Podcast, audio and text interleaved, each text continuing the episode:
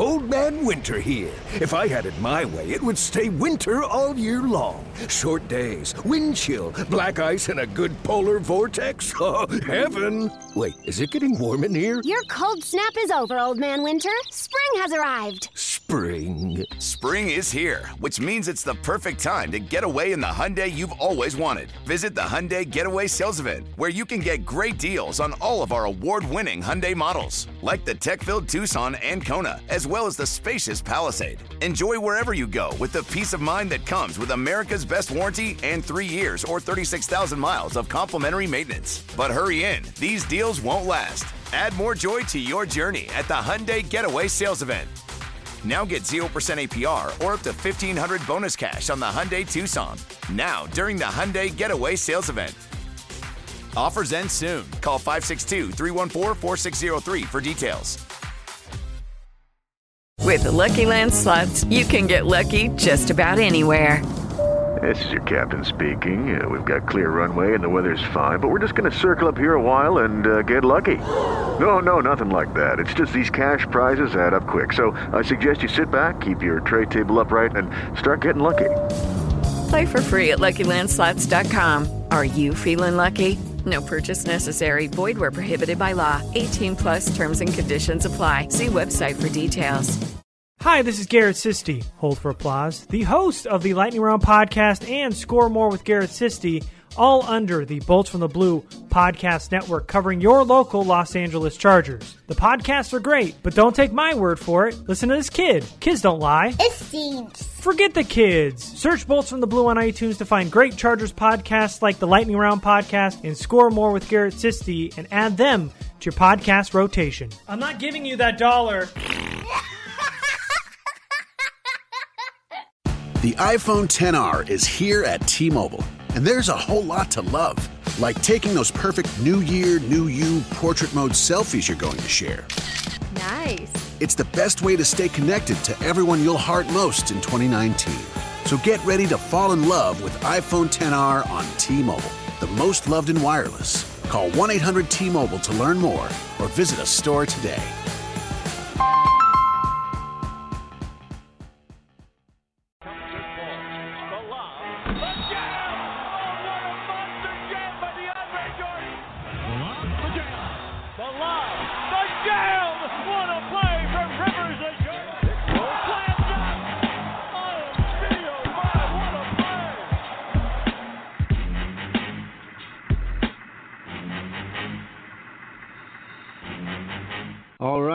Up, everybody? Welcome to the NBA season preview episode of The Lob, The Jam, The Podcast. My name is Patrick Zajac. Joining me, as always, is Lucas Hahn. Lucas, how are you doing today? I'm good, man. Good to be back after our one week hiatus.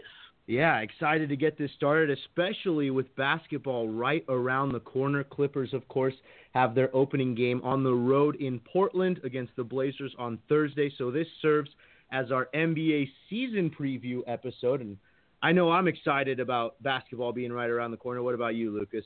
Yeah, I mean, you know, the pre when the preseason came around, I was really happy just to get any basketball, but by about game 3, I was ready for some real basketball. So now now hopefully we'll get to see some real rotations, some real sets, you know, see the Clippers really playing up to their full potential. Absolutely. Throw the preseason out the door, throw that blow off or that blowout loss against the Warriors out the door in preseason. And joining us today, we'll have two special writers uh, from the Clips Nation staff joining us today. The first of which will be Aditya. Aditya, how are you doing today? I'm doing pretty well, guys. How are you? Doing fantastic. Glad that you could join us on this NBA season preview episode. And let's start it by talking about the team that we are also passionate to cover, of course, the Los Angeles Clippers. And I think this is really a make or break year um, for the Clippers this season as their core stands. Uh, you know, the big three of Blake Griffin, Chris Paul, DeAndre Jordan, of Blake and Chris Paul in contract years in that they have the option to opt out of their contracts and test free agency at the end of the season. But all of that has to do with how the Clippers do this season. I think that the team is primed for probably the best season of the Doc Rivers and this Big Three era. What do you guys think? So kind of give me your your uh, general thoughts about that before we dive into the details. Starting with, let's start with Lucas. Well, I think I think the Clippers could have their best year of the Doc Rivers, Chris Paul, Blake Griffin era because the field in the West is weaker than it has been. So I think they have a a clearer shot to the number two seed, which would be the best finish they've had so far, and the Western Conference Finals, which would be the best postseason they've had so far. It's not going to be easy. It's not like they're just automatically going to coast there. But I think the way the field is set up, they have the easiest path to those two accomplishments that they've had since this group was put together. Yeah, absolutely. I mean, you factor in Kevin Durant essentially leaving to go to the Warriors, which granted the Thunder still have Russell Westbrook and a lot of good guys, and we'll delve into that more in our general Western Conference discussion with Robert later on in the show. But I do agree in that I mean, for the first time in a while, you could legitimately have a case for the Clippers having the clearest path to the conference finals, which of course hasn't happened in this Blake Griffin, Chris Paul era. And Aditya, now that we got you on the show, what are your general thoughts about where the Clippers can end up this season and kind of how you think, real quick, that they're uh, going to do this regular season? I'd agree with you guys. I agree with Lucas. I think that this is clearly the best opportunity they have to break through. Although they had they had those opportunities in the past, and obviously either they blew it or they had some flukes, bad bounces. I would say they have a good shot not only of getting to the Western Conference Finals, but also of getting the two seed in the regular season. Because the Spurs, as you know, are a team that maybe likes to take it a little bit slower in the regular season, although the Clippers have had that problem too, especially to start each of the last two seasons. And I think uh, starting the season in particular is extremely important. I know Chris Paul was talking about it today. Actually, I saw it from one of the ESPN writers. Uh, he said that it's very it's imperative that they get off to a quick start this year, and that's something I think that we've been talking about earlier this uh, early in the off season as well. Yeah, and that's something that we really haven't seen from the Clippers for the past three or four years, always getting off to less than stellar starts. Last year, I believe, starting eight and nine in the first, you know, 16, 17 games before uh, kind of hitting their stride before Blake Griffin got injured and was out for most of the second half of the season. Of course, the team still finished with 53 wins, but we know Blake came back probably a little bit earlier than he probably should have in time for the playoffs, and then him and Chris Paul both go down, ending really any shot that the Clippers had of going deep into the playoffs. So with that, let's kind of talk about who we expect to really drive the Clippers engine this season, specifically who's going to be the team MVP. And let's start with you, Aditya. What are your predictions for uh, the team MVP this season? I would, I'm going to go with Blake Griffin. I know Chris Paul, especially during the second half of last year, proved how good of a player he still was. But people forget now, especially because of Blake's injuries and incidents, that he was he was putting together a great season to start last year. It was probably his best year since his MVP candidacy in 2014. And I think now, between coming into a contract year and having a down year, having doubters, I think he's going to be playing at a high level to prove people wrong. And he's also younger than CP3. You know, he's going to go be able to go harder during the regular season. I think he said that this is the healthiest he's felt in several years and who knows how true that holds up through the course of the regular season. But as of now, I think he's primed to have possibly the best year of his career. Yeah, I certainly think you hit the nail on the head with that one. I'm a big believer in Blake Griffin, especially this season. He says he's fully healthy.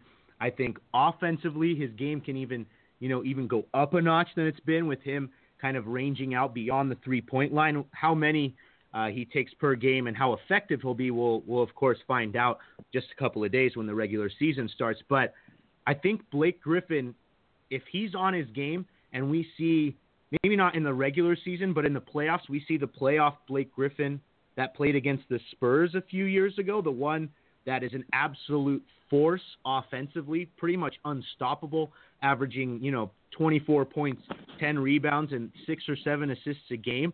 I think he is what can take this Clippers team from above average, you know, middling three or four seed team that makes it consistently to the second round, but never really challenges the top contenders. If Blake Griffin has an MVP type season, and I certainly expect him to be the team MVP and possibly challenge for a NBA MVP or at least be in the discussion this season. If he's up there at that level this year, I think that's what makes this team a championship contender and some team that could legitimately challenge the Warriors and the Spurs in the Western Conference and potentially come out of the Western Conference this season. I'll save my final prediction for later on in the show. But uh, Lucas, what are your thoughts on the team MVP this season? Yeah, I'm gonna have to go with the consensus here and say that it's it's gonna be Blake. You know, Chris Paul is so amazing, but I think Chris Paul is really going to enjoy having Blake Griffin this year because that means that Chris Paul won't have to control every single offensive possession for for those 50 games when Blake was out. And it means I think the, the Clippers are also going to have Chris take a step back on defense and take on less challenging assignments, which will also kind of lower his overall impact. Blake has a lot to prove this year. I think this might be, aside from how he's saying that it's the healthiest he's felt coming into a season in a while, I think this might be the most motivated that Blake Griffin is to play basketball in a while. So I think we're going to see some real aggressiveness and a real chip on his shoulder. And I just hope that Doc Rivers reels him back in enough to keep the minutes low and keep him healthy. But I think when he's out there on the floor, we're going to be seeing a different level of engagement from Blake Griffin than we have in the past.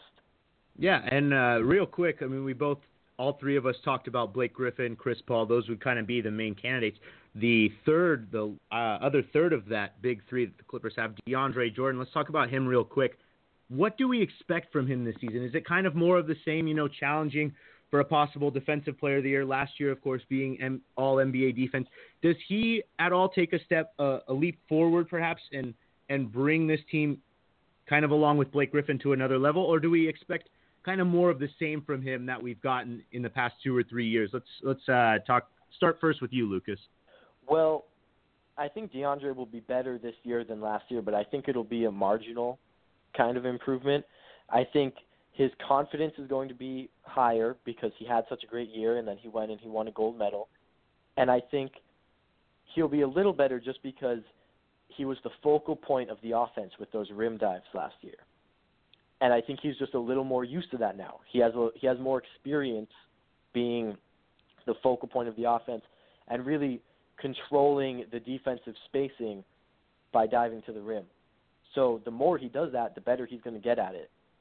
But it's going to be that kind of marginal improvement. Like we we talked about this last episode. I don't think DeAndre Jordan is going to come out and be shooting 15 foot mid range jumpers to really take his game to a new level. I think he's going to just keep gaining experience and getting marginally better at the things that he already does well. And I'd say the same thing is true for you know the other member of the core four, JJ Redick. He's going to come out. He's going to do the things that he always does, but I don't expect either of those guys to really bring something that we haven't seen before this year. Yeah, I'm in I'm in full agreement with you there. I think what we saw from the Clippers last season especially from the core guys, J.J. Redick, Chris Paul, and DeAndre Jordan. What we saw from them from the majority of last season is kind of what we can expect moving forward. I don't know that we can expect J.J. Redick to to have another career year, even better than he did last year, and he has pretty much had a career year each of the last two or three seasons. But certainly, you know, shooting 45% and above from three-point range would be fantastic, or in that range. He'll shoot around 90% from the free throw line and you know, right around 50% from the floor in general. And let's talk about our biggest, what we expect to be our biggest surprise and biggest disappointment from the Clippers this season. And I'll start I think the biggest, let's start with the biggest surprise. I think the biggest surprise this year is going to be Raymond Felton, specifically because there wasn't much fanfare around his signing. He's kind of been much maligned around the league for you know, sometimes the effort hasn't been there with some of his stops and some teams. The weight and the strength issue that has gone on kind of plagued him through his entire career. But I think that he's really the first pure point guard that'll play significant minutes for the Clippers behind Chris Paul that we've seen pretty much since Darren Collison or Eric Bledsoe um, way back when Vinny Del Negro was the head coach. And I think Raymond Felton by year's end will be one of the first few players off the bench, including Jamal Crawford and Austin Rivers, who we know are are pretty much the primary ball handlers off the bench. Though I think they're a little more slotted to play the two guard position. So that's why I think Raymond Felton, he's really the guy that if he's on can allow the Clippers to rest Chris Paul more often. And that's something that Lucas, you mentioned, and that Doc Rivers, the head coach, has mentioned about wanting to do kind of backtrack a bit on Chris Paul's minutes so he can be a lot more fresh for the playoffs. And I think Raymond Felton has a lot to do with that. And that's why I expect a big season from him. Uh, Aditya, what are your thoughts on the biggest surprise for the Clippers this year? Uh, I'm pretty high on Felton as well. Um, I know. I'm trying to think. I guess I have. I'm pretty high on a lot of the bench players. Actually, I know Lucas doesn't agree with my opinion on Brandon Bass, but I think you know he could be someone who improves as the year goes on as well. Although he had his moments, bad moments in preseason. So most surprising also depends on what circles you're in. So for some people, especially outside Clippers fandom, Austin Rivers is still a very much maligned player. You know, he's this guy who's only in the league because of nepotism. Although I think the only case of nepotism we've seen recently in the NBA is Chris Smith, J.R. Smith's little brother with the Knicks a few seasons ago, if you remember that. But yeah, I think Austin Rivers is someone who could take another leap this year. You know, he's 24, 24, 25 is the year, especially when you're a guard, to really have your best season. He didn't look that great in the preseason. Uh, when I did my Clippers players rankings last month, I had him number five. So I'm a little bit more concerned about that pick now. But I like what I saw out of him to end the preseason. I really like what he brings on defense, and I think you know his offense after the uh, after Christmas last year, his shooting improved a ton. Um, he's a good good at getting to the rim, something that the Clippers don't do that much in the regular season. Here, I think that's something that Felton will also uh, be an asset in the regular season. But yeah, I would put Austin as my biggest surprise. You know, I think he'll be the best guy off the Clippers bench by the end of the year. I think the Clippers' best lineup this year, actually, I think it'll be him with the core four. Yeah, and I, I even in my notes I had Austin Rivers as kind of uh, you know my one B to Raymond Felton's one A in terms of biggest surprise. And the only reason I didn't is is kind of like how you mentioned. We as Clippers fans and, and guys who follow the Clippers with a passion kind of know what Austin Rivers brings to the table and the market improvement that he's had ever since he came on to the Clippers a few years ago. And I mean, Doc Rivers has talked about him, you know, depending on the matchup, possibly slotting in as the number three in the starting lineup along with the core four. And Austin Rivers has been working on his strength this offseason, so he can guard a lot bigger guys. So I think depending on the matchup, you're absolutely right. We may see Austin Rivers slotting in in the small forward spot, especially if the Clippers go for more sl- small ball lineups. I think Austin Rivers certainly provides you that versatility, especially just with his defensive tenacity, and that's kind of what we've seen with Mbah a Moute in the Clippers starting lineup. In that that three position, the wing in that Clippers core four isn't asked to do anything offensively because you have Chris Paul and his unguardable mid-range game. You have JJ Redick coming off of ball screens off or off the ball screens, I should say, and being that perimeter threat. And then you have Blake Griffin and DeAndre Jordan. Blake Griffin can pick and pop. DeAndre Jordan rolling to the rim from pick and rolls with Chris Paul. But I'm right there with you in terms of Austin Rivers also being one of the candidates for biggest surprise this season and pretty much being another reason why the Clippers ultimately reach where they want to reach, which is a conference finals appearance. What are your thoughts on biggest surprise, Lucas? Well, I like Rivers and I like Felton. I think those are both good picks. But I'm also I see I was high on Felton when the Clippers signed him, even if it didn't get a lot of fanfare. I thought it was a great signing when you look at what they got from that backup third string point guard role and Pablo Prigioni, who I thought was like great for that role because you get a veteran guy who knows what he's doing. He can distribute the ball, but he's also happy with not playing a ton of minutes. So for them to upgrade that role to Raymond Felton, who was like a fringe starter, key bench player for a playoff Dallas Mavericks team last year, I was high on that signing. And I've been high on Austin Rivers since the end of his first year with the Clippers when we saw him kind of go off in the playoffs. But I'm going to go with Mo Speights as my surprise player this year because I think a lot of people view him as an offense only guy, a high volume chucker who got by because he played with the Warriors where they were kind of ridiculously good on defense and offense and he could do whatever he needed to in his 12 or 16 minutes a game. And that's kind of my view of him too, but I'm starting to feel from the preseason like he might bring a little bit more than that. And when people talk about him being a chucker because of his usage rate, he didn't take that many what what I would consider bad shots in the preseason. A lot of them were kind of pick and pop threes where he's open. And if he's going to shoot 35% on those, he can take them he can take them all day. He took a couple of more questionable mid-range ones, but overall he seemed fine and he didn't seem to be a huge liability on defense. I think if he plays alongside Blake Griffin, which is what I'd like to see because I'd like to see DeAndre Jordan playing with floor spacers around him, and then in the bench unit, Griffin and Speights playing together. I think that unit will be okay on defense against second units. So I think he's going to be a lot more playable across multiple situations than a lot of people think going in. Yeah, and I'm glad you you mentioned Mo Speights because it kind of transitions perfectly into our next segment in the biggest disappointment, and I'm going to come out and say I have Mo Speights as my biggest disappointment for this upcoming season, and it's more to do with kind of Lucas and I. We've talked about it before um, in episode number one. How Mo Speights, while I do agree in that he can provide kind of uncanny offensive ability and floor spacing, especially as you mentioned, if you team him up with Blake Griffin in the front court, that allows Blake Griffin to drive to the rim a little bit more, certainly more so than he, when he's on the floor with DeAndre Jordan. Mo Speights, I just think, is the more likely one out of all the new guys and kind of all the veterans on the bench to turn into a Josh Smith signing. In the sense that Doc Rivers, all of the offseason additions that he's had in the past few years, he's always had one that kind of flames out and gets traded away for next to nothing. It was Josh Smith last season, Lance Stephenson before as well.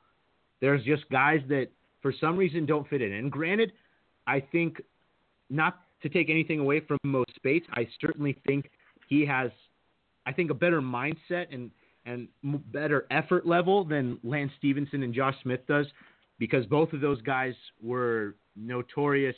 I don't want to say cancers to their team, but they had that sort of cancerous personality in that if Josh Smith and Lance Stephenson aren't happy on a team, that can pretty much plague the entire lineup. And I'm worried that his limitations on defense, or as they've been in the past, it could turn into a Clippers bench lineup that features him as the the center and the so-called rim protector. It could hemorrhage points, which is why I kind of have him as my biggest disappointment. I certainly don't expect him to flame out as Josh Smith and Lance Stephenson and those guys have done in the past.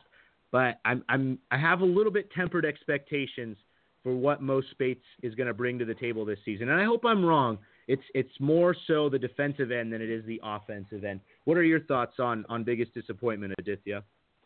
Well, I was going to go with Speights, you know, a few weeks ago as well, but everything that I think we've been hearing about him and his relationship with Doc and how he's looked in preseason, especially, um, I I think that's allayed a lot of the doubts I had about that signing. Uh, I don't think he's going to be the next guy in that line. I'd say uh, Josh Smith, Spencer Hawes, or if you want to go back even further, Byron Smith. I mean Byron Mullens and Antawn Jamison. I don't think Lance. Actually, this is more of a sidetrack. I don't think Lance was that uh, really an issue with the team off the court. You know, he was with them uh, in January into the trade deadline, and there didn't seem to be any issues with him being out of the rotation on the bench. I think they just thought that they could upgrade him with Jeff Green, which may have just been more of a lateral move. But anyways, the biggest disappointment, I think this is a tough one for me. I would probably just go with Jamal Crawford. I think we've been holding out hope on him to still be effective at an advanced age, mm-hmm. but I'm just not that confident in his ability to keep together. Father time comes for everyone, and even though he still looks young and effective, he's been declining. It's been clear. Um, the six man award last year look is kind of questionable, and it was given to him in part because of a weak field. I think you know this is a year where he continues to fall fall further back a little bit and hopefully Doc Rivers and the coaches will notice that during the season, you know, instead of keeping him in an outsized role and possibly hurting the Clippers.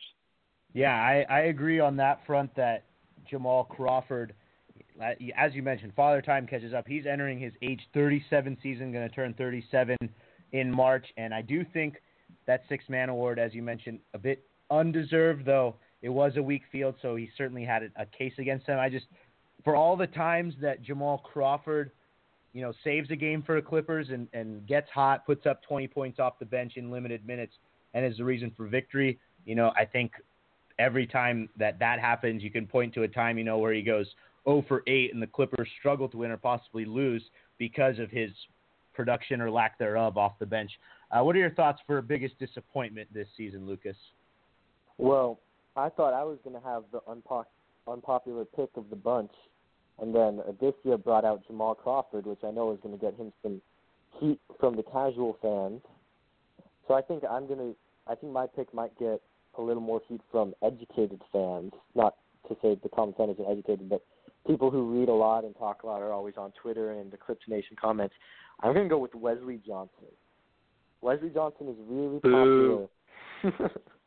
he's he's really popular among you know Clips Nation writers and the diehards who are always in my Twitter mentions. But here's a guy who couldn't stay in front of wing players defensively last year. Only shot 33% from deep and got a 3-year, 18 million dollar contract this summer. Now, in my mind, I can see this season playing out in such a way where Wesley Johnson ends up out of the rotation. And the only thing that you can argue to keep him in the rotation if Luc Moute and Alan Anderson are both playing better than him is that you just gave him $18 million, so you have to play him. That's a bad sign. I don't like feeling like the Clippers have to play a guy because they just gave him $18 million. I'm not sure if they could have done better with the mid-level exception, and I don't think that it's necessarily a terrible value, but I think a lot of people are projecting him into like, oh well, he's, his shooting is going to get better and he's going to be able to play good defense this year, and his shooting might get better if he's healthy again, but I don't think Wesley Johnson at this point in his career is going to magically start being able to stay in front of NBA wings maybe he'll be a little better than he was last year, but we have to remember the reason that Luc Richard Mbah ended up being the starting small forward last year is because Wesley Johnson came into the starting lineup, led up 40 points to Gordon Hayward, and didn't see the starting lineup again for the rest of the year. I don't see, you know, him being a little healthier as really solving that issue and being who the Clippers need defensively on the wing. So I don't think that Wesley Johnson really has much of a shot to be the starting small forward. I don't think he has it in him to bring what they need on the defensive end from that position, even if he shoots a little better this year. I think the only guys who really have that a chance to be what they need defensively are a and Alan Anderson. So I think in that sense, Wesley Johnson might end up being a big disappointment for a lot of people when he doesn't earn that starting small forward spot, and he's being paid more than he's being paid basically twice as much as Moute plus Alan Anderson. I was going to say, do you think he could end up being a trade asset then if they want to upgrade at the position or make a move in the mid, middle of the season? I think the better trade pieces. Um, I think I think we'd be more likely to see a trade with Jamal Crawford or Austin Rivers because I think both of those guys might have a little more trade value, you know, towards other teams depending on what they're looking for, and they have the bigger contract um, Wesley Johnson. It's not that Wesley Johnson is a bad player or that I think he's bad. I just think he's a pretty good second unit combo forward. He has the length to help on D, and he's good enough to guard not you know backup wings, just not start starting caliber wings. And he hits threes, and he doesn't demand the ball on offense. So I think he fits well in a second unit, playing the three sometimes or the four sometimes.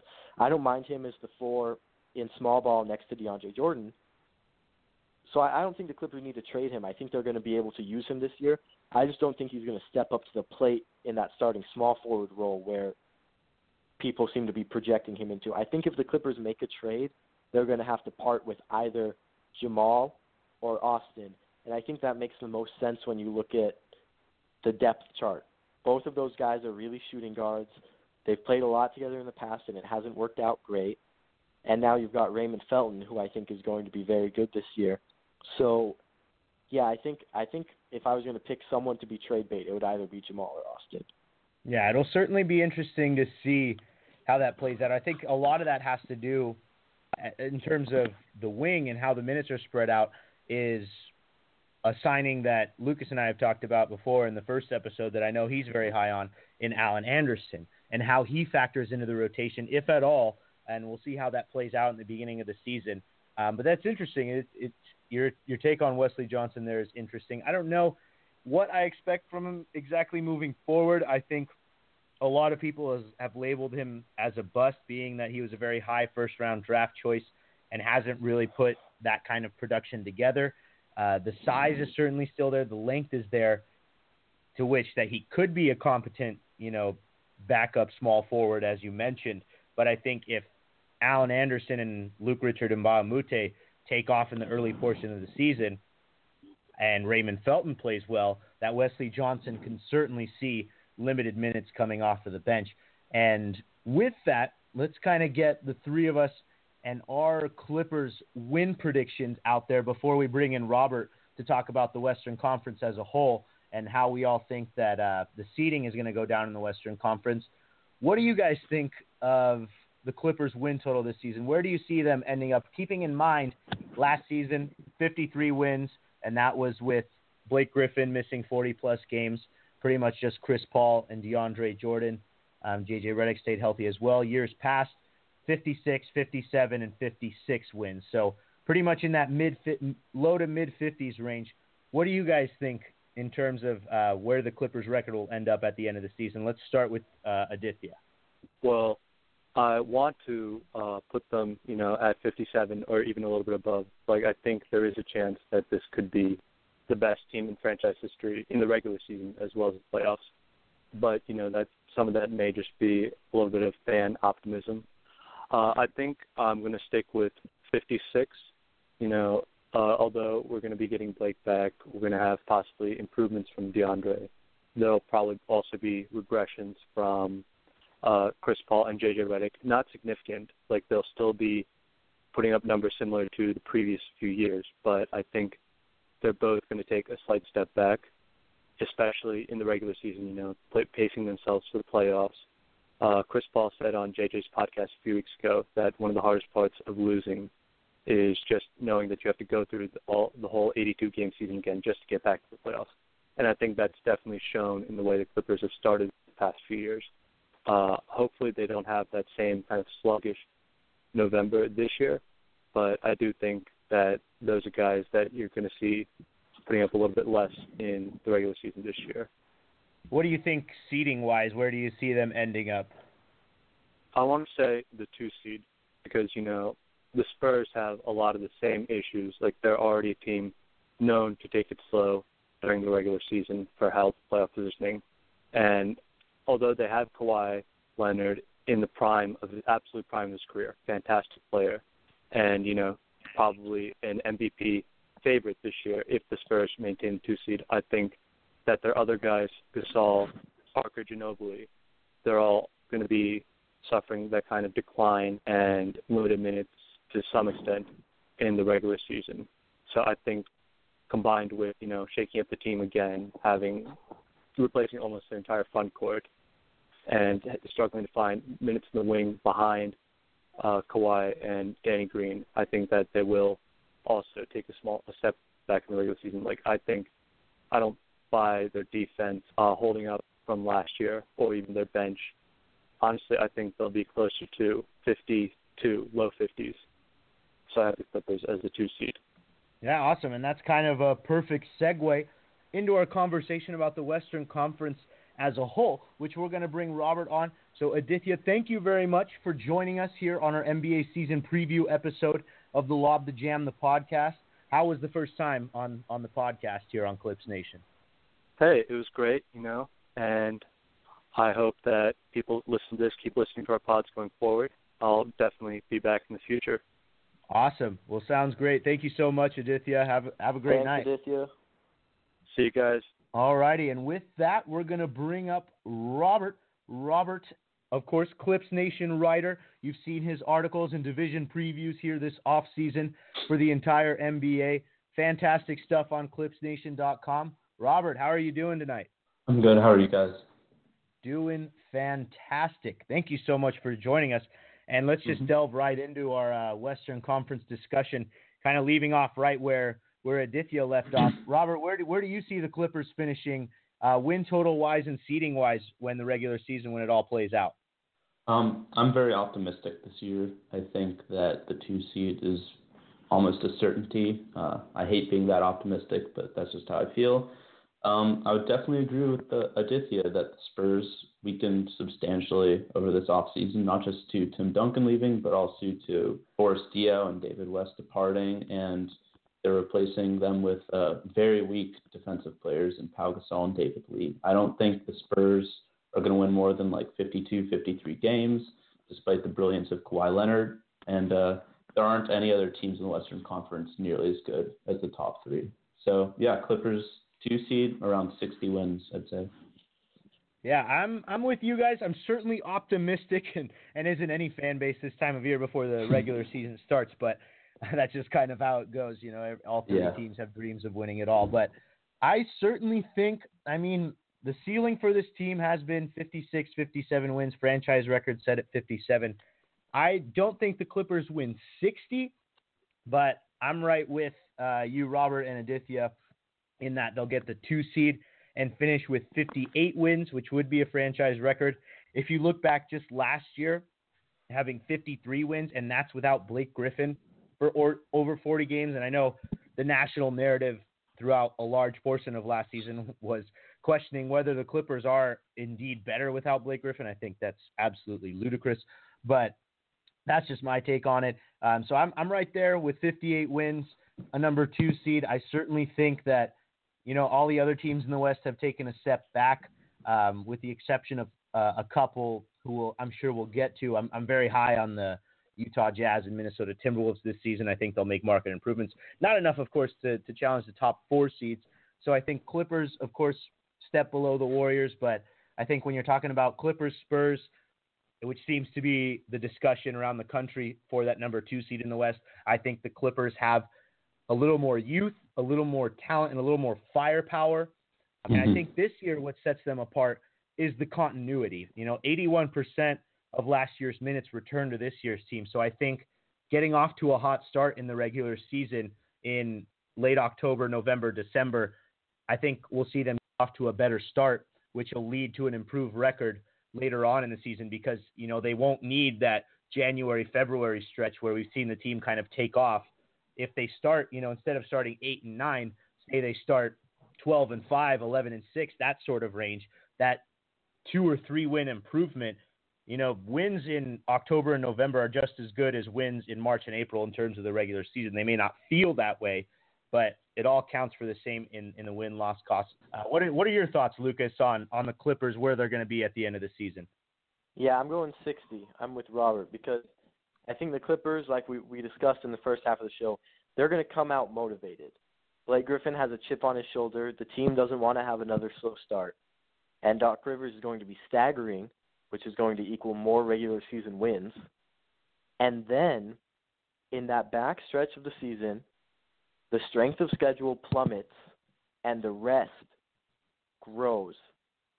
They're going to have a lot of games really spaced out in the back half of the not back half, but the last four to six weeks of the season. I wish I had the numbers in front of me, but we discussed this when the schedule came out on Clips Nation.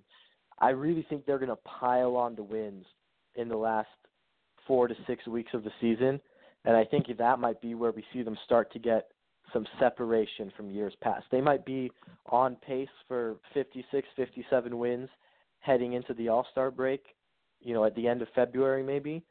But then once you get into March and April, I think they're going to win at a much higher rate than we've seen in prior years where normally they're going into that stretch they're getting more and more beat up. They're trying to get guys healthy. They're resting in a lot of games because they're they have a dense schedule. This year the schedule is so spread out. I think they're going to be healthier than ever and hotter than ever going into the playoffs. So that's feeding into my 60 win prediction. Yeah, and if you look at the the schedule that you brought up, I have pulled up right in front of me here. Uh, on March 16th, only have four road games on the schedule the rest of the way through mid-April. So the last month of the season, your only Clippers road games are at the Lakers, which is not a road game; it's the same building on March 21st. Two days later, on the 23rd, they're at Dallas, and then March 30th at Phoenix and April 8th at San Antonio. So mid March on, they play all of their games in Los Angeles, one in Arizona, and two in, in the state of Texas. So I, I, totally agree in that end that, that the back half, that last stretch of the season, certainly shapes up nicely to kind of get fresh um, for the rest of the season. And Robert, now that we have you on, we can kind of delve more into the rest of the Western Conference, which if we all think that the Clippers are going to get the number two seed and set a franchise record for wins, we have to talk about how the rest of the Western Conference is going to do and why the Clippers are going to be the number two seed. So I'm going to throw it up to you, Robert. Kind of where do you want to start this conversation in terms of seeding in the in the Western Conference? Um, well, I think we can. There's a few teams we can eliminate right off the bat: uh, the Los Angeles Lakers, the Phoenix Suns, the Sacramento Kings. Despite what some people think, um, none of those three teams are making the playoffs. They're all going to be really bad. The Kings, and they have DeMarcus Cousins, but they have no point guard. Their wing depth is really bad. They're just really bad. I don't understand why people, some people have them winning 40 games.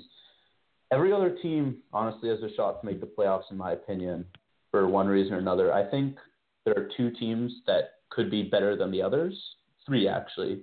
Um, so we can talk about them first, just get your thoughts on them. I think the Utah Jazz actually are going to be the fourth seed. I think George Hill is just an immense upgrade over their point guard situation last year. They have tons of young guys who can improve. I like Memphis if healthy, which is a huge caveat with them because they're old they're injury prone, but they have a really good lineup if they're healthy. And I think Houston is going to have an outrageously good offense. Their defense will bleed points, but in the regular season, they're going to win a ton of games by scoring 115, 120 points. So I think that could be uh, four through six right there in the West. I'm just curious what you guys think about those three teams. Yeah, I mean, I I'm definitely high on Utah. I think they're they they had the type of young talent blend in there last year that made them intriguing in the same way that I'd say Minnesota is intriguing this year. Mm-hmm. Although I think I like Minnesota's young core more than I liked Utah's young core. But Utah did something this summer that Minnesota didn't do. Utah went out and got the veteran accent pieces that I think mm-hmm. are really going to turn them into a really high level team. Like you said, George Hill, but I also think that Joe Johnson and Boris Diaw off the bench are going to be two big pieces of that team's improvement because you look at these teams like Utah last year, Minnesota last year, and I think the biggest problem with Minnesota again this year, it's not that they don't have the talent to play with the best teams in the league for five minutes or a quarter or even for a game. It's that they don't have the experience and consistency to string together that greatness over an extended period of time. When they hit dry spells, they're not able to rebound. They're not able to get out of those dry spells. And I think a guy, you know, when Gordon Hayward and Rodney Hood are cold and the team is struggling, a guy like Joe Johnson gives you that sort of veteran experience. I don't know if you guys remember, but Cuttino Mobley, when he was on the Clippers, had a reputation for whenever the other team was on a run, Cuttino Mobley would go in the, you know, in the mid post on the baseline and hit a turnaround jumper.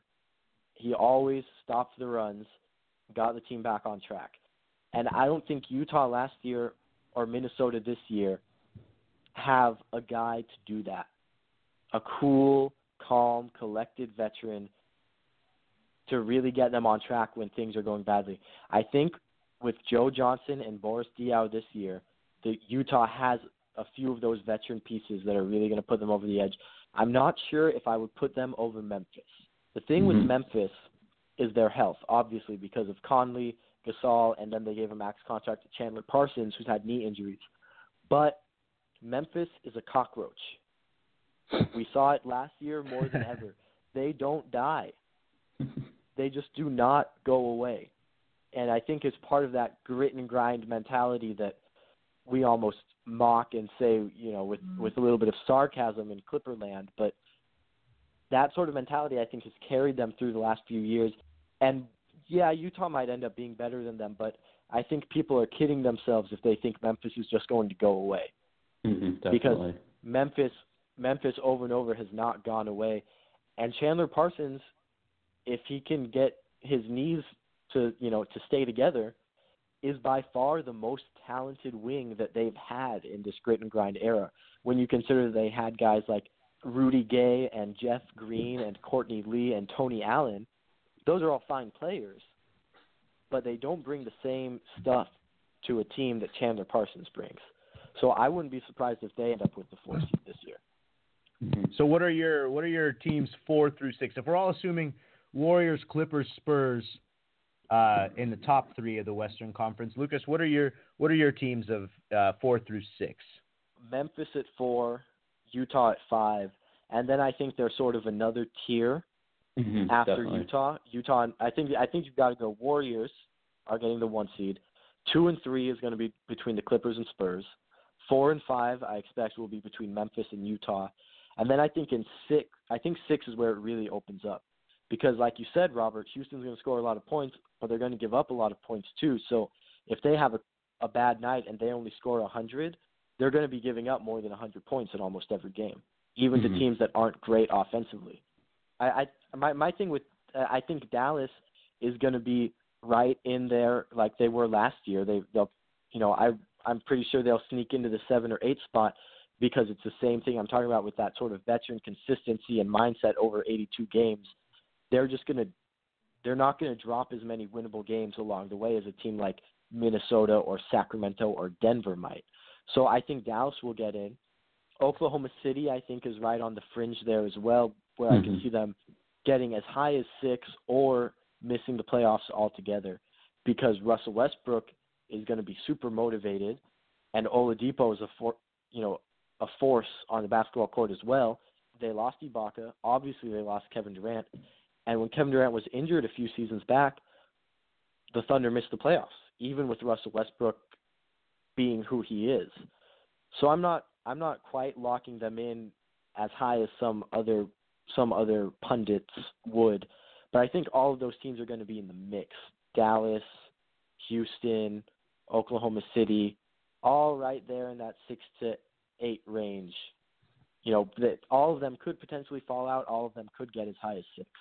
Yeah, I certainly think that's where the Western Conference conversation in terms of playoff seeding gets interesting. And and you mentioned the Oklahoma City Thunder and Russell Westbrook. I am actually I'm very high on the Oklahoma City Thunder despite all that they've lost this offseason. I have always been high on Russell Westbrook.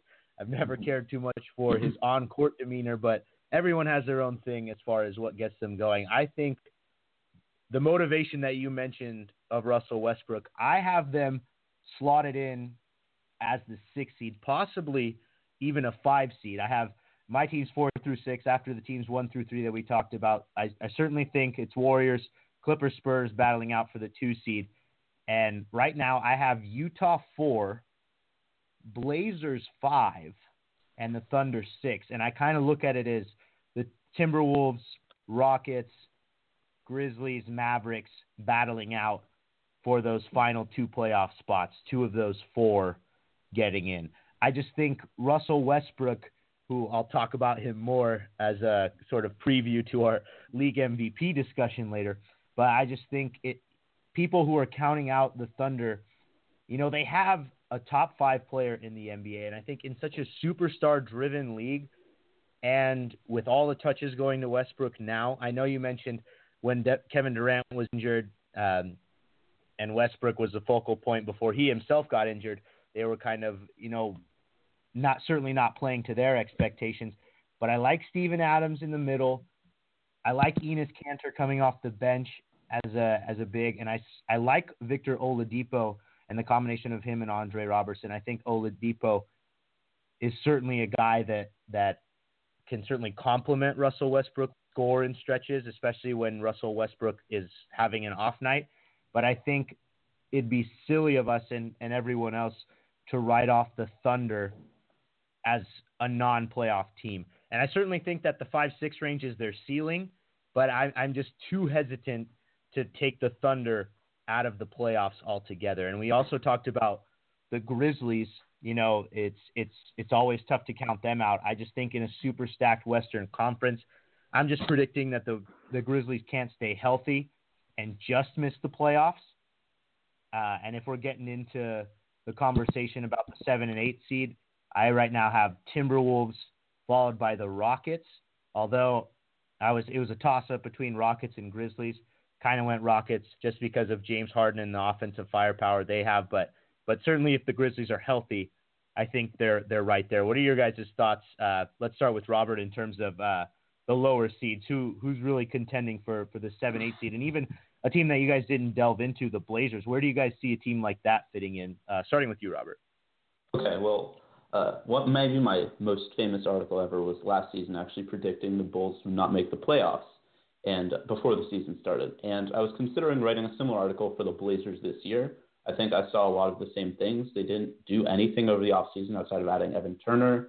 They do have a great coach. They have a couple really good players, but their the rest of the roster is really really mediocre. And um, I just think they're not that good of a team. I think I was going to write that article and I didn't because I think Damian Lillard and CJ McCollum are very, very good. And they, along with Stotts, will get them into the playoffs. But I was considering it.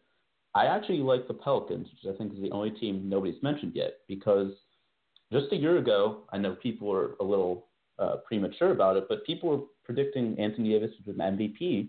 And all of a sudden, people are forgetting about him and his team and I think it's writing them off a little bit. Um, I like them to make the eighth seed actually, and I like the Blazers in the seventh.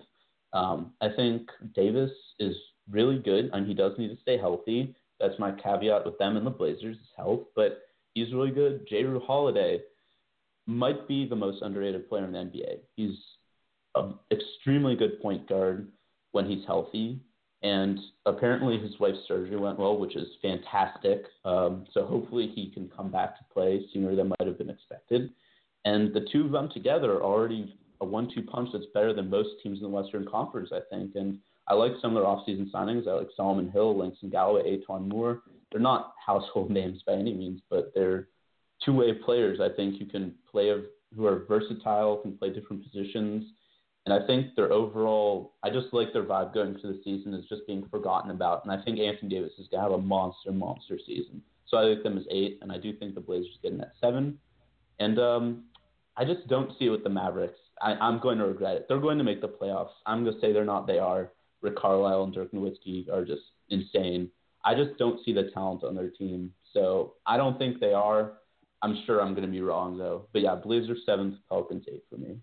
Yeah, I'm with you on those in terms of I have them as the worst team in that division, or at least predict in predicted finish. I have Spurs, Rockets, Grizzlies, Pelicans, Mavs, and, and I'm like I'm I'm with you there. Um, in terms of I know that that that Mavericks pick is gonna is gonna come back to bite me in, in at the end of the season. But uh, what about you, Lucas? What are your thoughts on on uh, kind of seed seven through ten in the Western Conference, if you will? Yeah, see, I I'm not high on the Pelicans at all. I wasn't high on them last season either. Uh, I wasn't as high on Anthony Davis as everyone was last season. Although I do think Anthony Davis is an amazing player, I thought it was absurd that people were considering him as the best player in basketball ahead of Kevin Durant and LeBron James heading into last season. I thought mm-hmm. it was way, way too early. You know, it, I think people put too much pressure on him to be too good too early instead of just enjoying his greatness without having to try to make him into something he, that he's not. But you say you don't see the talent on the Mavericks roster. I don't see the talent on the Pelicans roster. I, I really don't. Um, Jrue Holiday, I like Jrue Holiday. I like Anthony Davis. I think the rest of the guys you mentioned are fine pieces, but they're not difference makers. So you've got Holiday, Galloway, Hill, Davis, and I just don't. I you know what Tyreke Evans is is he going to make the difference for that team? I think Dallas might have more talent when you consider that they've got Wesley Matthews and Deron Williams at least to pair with Dirk, and I think Dallas has a type of experience and tough mindset that New Orleans just doesn't. They've got Dallas has veteran experience that New Orleans doesn't have. Dallas has Rick Carlisle, who's one of the better coaches in the league. So, you know, you guys say you you have a hard time seeing doubt. You know, you think the Dallas prediction is going to come back to bite you. I agree. I think the Dallas prediction is going to come back to bite you. They're going to make the playoffs. And I think bringing up the Blazers is really interesting because the Blazers obviously finished fifth in the West last year, which is very good. But it was probably the weakest fifth seed that the West has had in a while, just looking at their win total. And I don't think I think it was 44 wins. I don't think 44 wins gets you the five seed again. I think 44 mm-hmm. wins gets you the seven or eight seed. Yeah. So the question is, did they get better? And on paper, they definitely didn't get worse because they kept their guys and they added Evan Turner. But you look at a team like Phoenix two years ago, where they weren't supposed to be good. They were supposed to be in a rebuilding year, and they surprised everyone and made the playoffs. And then all of a sudden, the organization says, "Oh, I guess we're good now. We don't have to make any major changes anymore, like we were planning on." So they ran it back, and the team imploded and sucked. Portland wasn't supposed to be a playoff team last year. They were supposed to be in a rebuilding stage.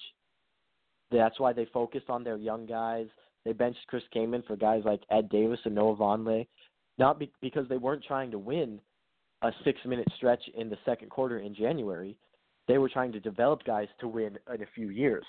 I think not making tweaks to their roster was a huge mistake because people automatically improve or people automatically assume that you have this core of young guys and they're going to individually and collectively get better each year because in the video games the young guys individually and collectively get better each year it's not the case in real life we we saw Al Thornton be an all rookie first team player his rookie year and out of the year by out of the league by year 3 we've seen teams like the Suns be a great young team one year and surprisingly make the playoffs and then completely crash to the basement of the league the next season with the same core.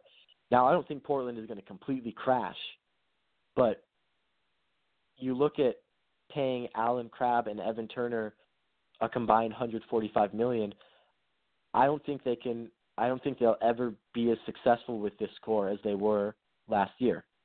I don't. I don't see them making a second round until they do something to mix up this group and trade someone and you know rebuild the roster. I think Damian Lillard is great, and that's why I think they'll still probably make the playoffs. But I don't think they're going to be really in the mix like they were last year. So I I agree with Robert. I think you know seven or eight for the Blazers. They they could get in the six range too. I put them right in that same group like I was discussing earlier with Dallas and Oklahoma City and Houston. I think of those of those four teams, I might pick Houston to to finish out I might put Oklahoma City at six, Portland at seven, and Dallas at eight. Yeah, and I think that's that's kind of how it goes as far as the the national predictions around the country is is I know we know in the West who the top three teams really are, and then after that, you know, you kind of have the teams that you know are going to battle it out for the four, five, and six seeds, and then where it gets kind of more of a toss up is the back end who's going to qualify and and get the luxury of playing the Warriors in the first round of the playoffs. And and with that, let's segue right into our conference champion predictions, Western and Eastern Conference. Let's see who you guys got in the NBA Finals when it's all said and done. Let's see if any of us are going to put the Clippers in the NBA Finals. Starting starting with you, Robert. What do you say? Uh, I do not see them making the NBA Finals. I would not go so far as um, one of our esteemed writers put uh, in an article last week uh, that they definitely aren't going to make NBA Finals. But I think that's highly unlikely. Um, the Warriors are just they're an amazing, they're an all-time great team. They stand right in the Clippers' way, and that the series, I do think it's going to be those two teams. I think the Spurs, I think the Clippers are just better than the Spurs. I don't think it's really even that close. Um, I think the Clippers have three players, three really truly standout players on their roster to the Spurs too, and I like their depth better even. Um, so I think it will be Warriors Clippers, and the Clippers just don't there are a few lineups uh, that I think they can use that will test the Warriors uh, and some strategies that I'm going to talk about when it's more that season for Clippers Warriors talk. But they just don't have they don't have the the firepower, the defense.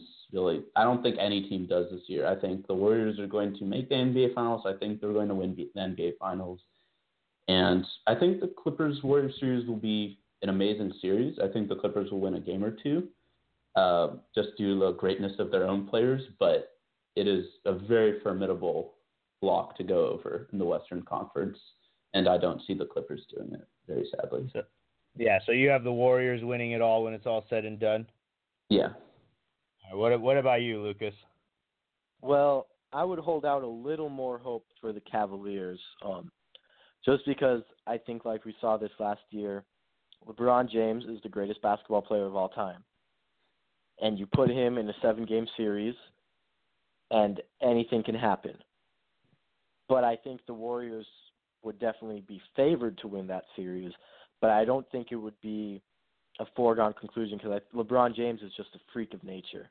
No, mm-hmm. you know, no one plays no one plays basketball like this guy plays basketball. So I, I wouldn't say that the Warriors are definitely going to do it, although I do they have to be everyone's favorite. But yeah, I think for I believe it'll be the first time in NBA history that it'll be the same two teams in the NBA Finals three years in a row.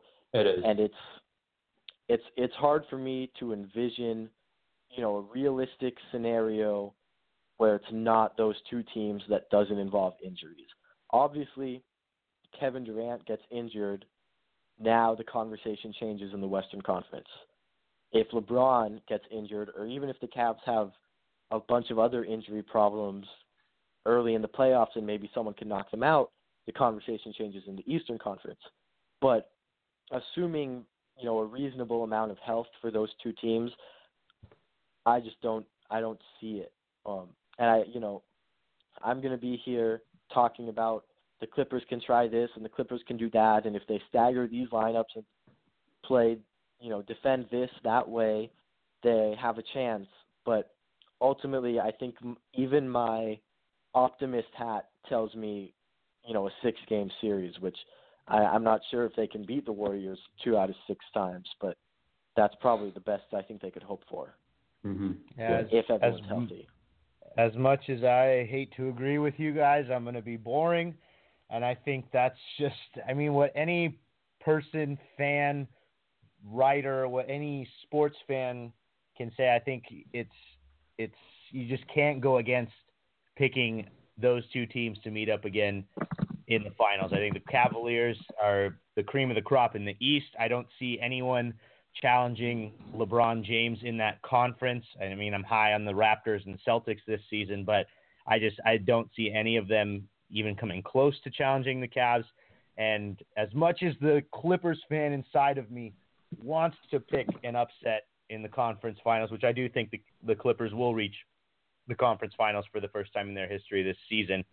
I do think the Warriors, much like you guys, just are a historically great team. They're going to do some amazing things, be incredible to watch. As much as I hate to say it, because as a Clippers fan, you know we all dislike the Warriors in terms of that rivalry, which is a I don't I mean it's a rivalry in the sense that both teams don't like each other. Um, but as far as talent level goes, I don't think it's really close.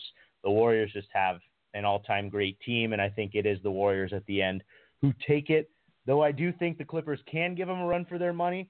We'll see how the Clippers look throughout the regular season.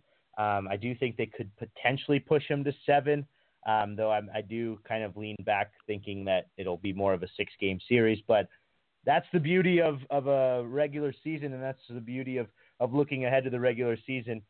And at the very least, basketball starts this week. We have real regular season basketball to talk about now in all of our future podcast episodes.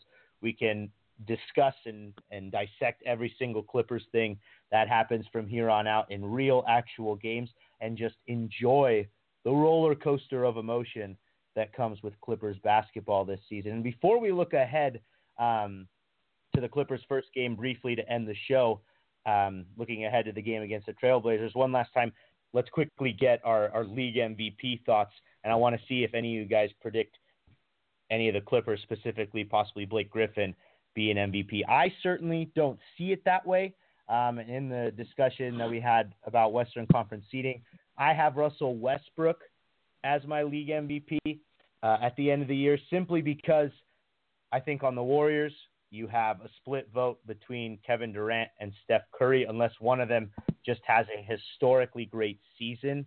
Um, I don't see it. I just see that team being so balanced that the points kind of get spread out. And, and in what is sometimes such a statistically driven award, I think Russell Westbrook vaults the Thunder possibly to a five seed, maybe even a six, but I think he's far and away the, the player most valuable to his team and I know sometimes that the voters haven't gone exactly with that. I think LeBron James is still LeBron James. And I think Blake Griffin finishes top three, possibly number two overall MVP voting, given that we all think the Clippers are going to be the number two seed. But I do think Russell Westbrook wins the MVP when it's all said and done for his regular season output. What do you guys What do you guys think, real quick, on on MVP this season? Rightly or wrongly, I would go wrongly. In most major sports, there's a bias for um, players winning MVP if as long as they're on one of the best teams in the league, and I think that will um, prevent Russell Westbrook from winning MVP. I think will also prevent other deserving candidates like James Harden from winning MVP. I think both those guys are going to put up statistically in ridiculous seasons um, on rosters that absolutely need them, that don't really have too many other shot creators. It's just going to be them with the ball. They're going to pile up stats they're going to be crazy. I can't wait to watch them. But I think you have to look at the top three teams in each conference. I don't think the Celtics have anybody good enough. As much as I love Kyle Lowry, I don't think he's a realistic NBA MVP candidate.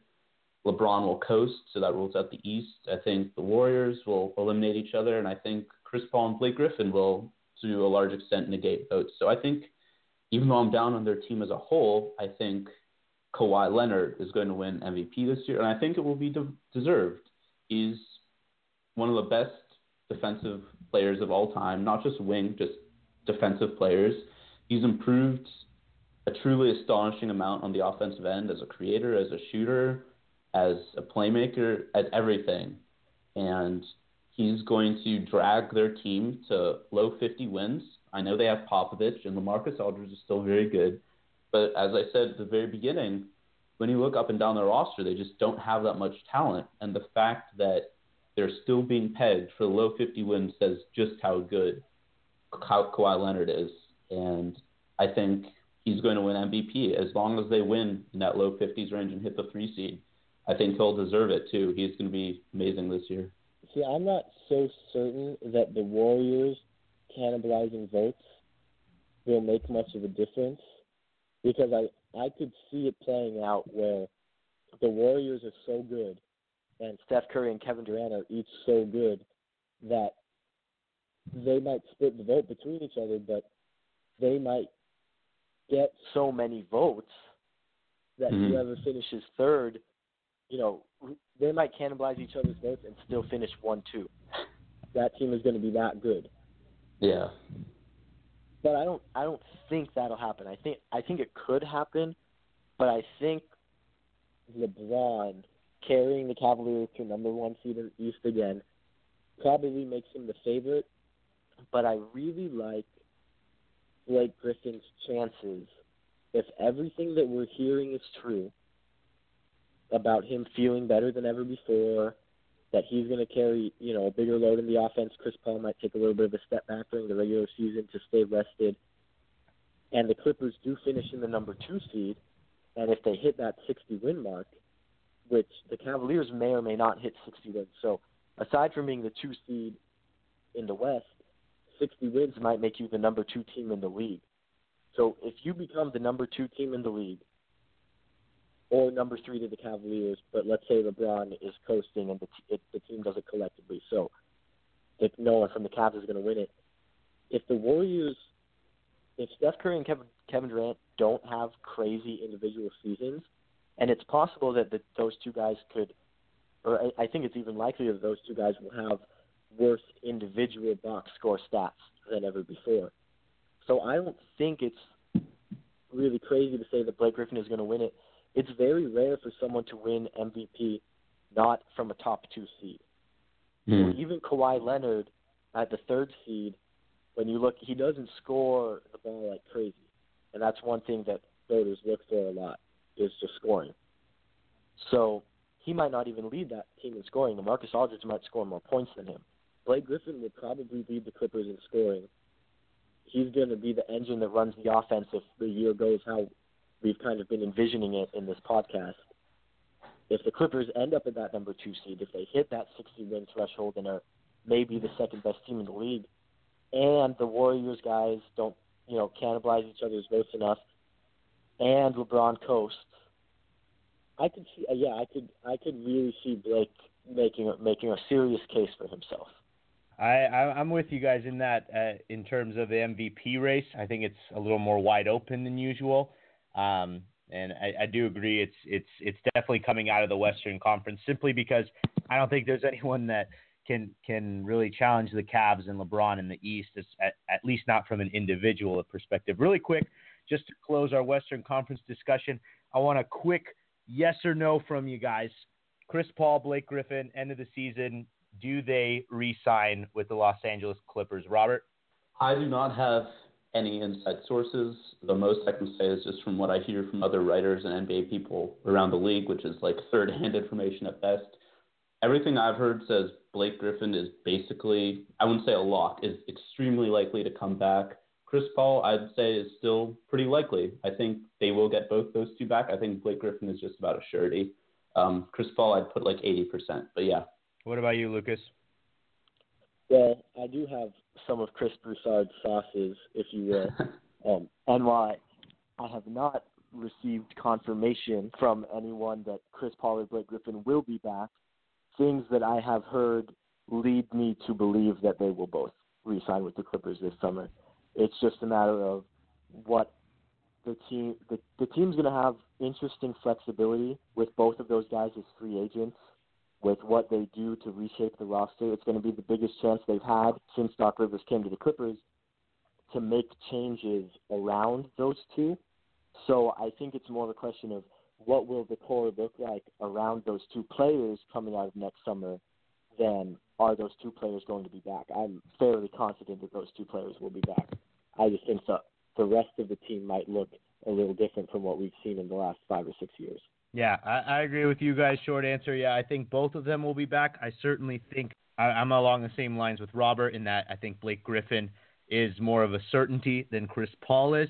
But a lot of that has to do with how the season play out plays out. And if we both think, or all three of us think, that Clippers are making their first conference finals and pushing the Warriors to six games, I think there would be no reason for the two of them to leave. I just wouldn't see a scenario where they would get a better situation than they have with each other right now and with DeAndre Jordan and JJ Redick sticks around, who let's also not forget is also a free agent at the end of the season. It'll be interesting to see what they do this offseason, but boy, am I excited for this regular season. And I'm glad that all of you guys can could join me here for the NBA season preview episode of the Lob the Jam the podcast, specifically Robert, thank you so much for sharing your insight with us on the Western Conference and on the Clippers this season. I mean, how, what did you think of, of being on the show? It was fantastic. Uh, I hope I can join again sometime, uh, relatively soon. Who knows with schedules and all, but it was it was amazing, and uh, yeah, it was. I'm very excited for real games to talk about. Absolutely, right there with you. Well, thank you so much for joining us, Robert. Have a great night. You too. Thank you. All right, and with that, final segment of the show, real quick, just to end things. Uh, Lucas, I want to get your thoughts on opening night for the Clippers. It'll be Thursday night, October 27th. Clippers traveling up here to the Pacific Northwest. Uh, of course, live in Eugene, Oregon. So I already got my tickets for the Moda Center opening night. Clippers, Blazers. What's one thing that you're going to be looking for on opening night from this Clippers team? A W. I'm looking for a W. I think this team is the the Clippers, you know, especially Chris Paul and Blake Griffin. They want to come out and show everyone, including the Blazers, that the Blazers are not a better team than the Clippers, and that the Blazers beat the Clippers because the two best players in the history of the franchise happened to get hurt during that playoff series. I think Blake Griffin's chip on his shoulder is going to be heaviest when they travel to Portland. I think it's going to be the same deal with Chris Paul and the entire rest of the team. I just don't see, you know, I th- I think everyone, you know, not everyone, but a lot of people agree that the Clippers are a better team. They're con- they're a better constructed team than the Blazers. And I think when you take a more talented team and you tack on the extra motivation that they're going to have, I'm looking for a W. That's what I'm looking for in the opener. Absolutely. And I can tell you, as someone who resides in the Pacific Northwest, the feeling around the Blazers here is, as you put it, that they are a contender in this Western Conference, that they are better than the Clippers given their first round uh, playoff series last season. And let me tell you how tough it is as a lone Clippers fan out here of of just wanting to prove them wrong. And I think it starts on that opening night, and I can't wait to be in that Moda Center crowd as one of the few Clippers fans up there. Because let me tell you, those those Blazer fans, they are passionate, they are loud, but some of the most fantastic fans I've come across at the Moda Center. You know, it's not like tra- let's just say it's not like traveling to to Oracle for a Warriors game in Oakland. That's for sure. We we, we got to pay some respect to the We Believe Warriors of the Baron Davis era when when normal fans could still afford tickets. We got to pay some Oh, respect to those guys. The the the modern Warriors, I think the crowds are a little worse than they were before. Oh yeah, absolutely. And I mean that just comes with the territory, but I'm excited. I know you're excited. I'm excited for some actual regular season basketball. And next episode, we'll actually get to delve into some actual regular season basketball, and I cannot wait for that. So thank you so much, Lucas, for joining me. Have a fantastic evening, and I'm already looking forward to the regular season. Go Clippers. Go Clippers. See you next week, Pat. Going to Blake. Blake will shoot a three ball. JJ in the corner for three. Bingo! Two in a row for JJ. Big shot, bingo!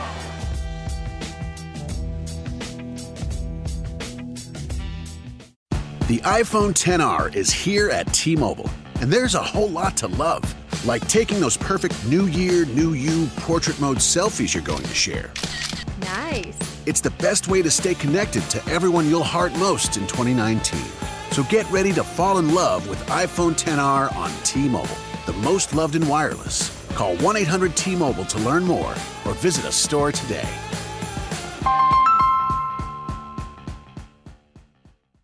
Hi, this is Garrett Sisti, hold for applause, the host of the Lightning Round podcast and Score More with Garrett Sisti, all under the Bolts from the Blue podcast network covering your local Los Angeles Chargers. The podcasts are great, but don't take my word for it. Listen to this kid. Kids don't lie. It seems. Forget the kids. Search Bolts from the Blue on iTunes to find great Chargers podcasts like the Lightning Round podcast and Score More with Garrett Sisti and add them to your podcast rotation. I'm not giving you that dollar.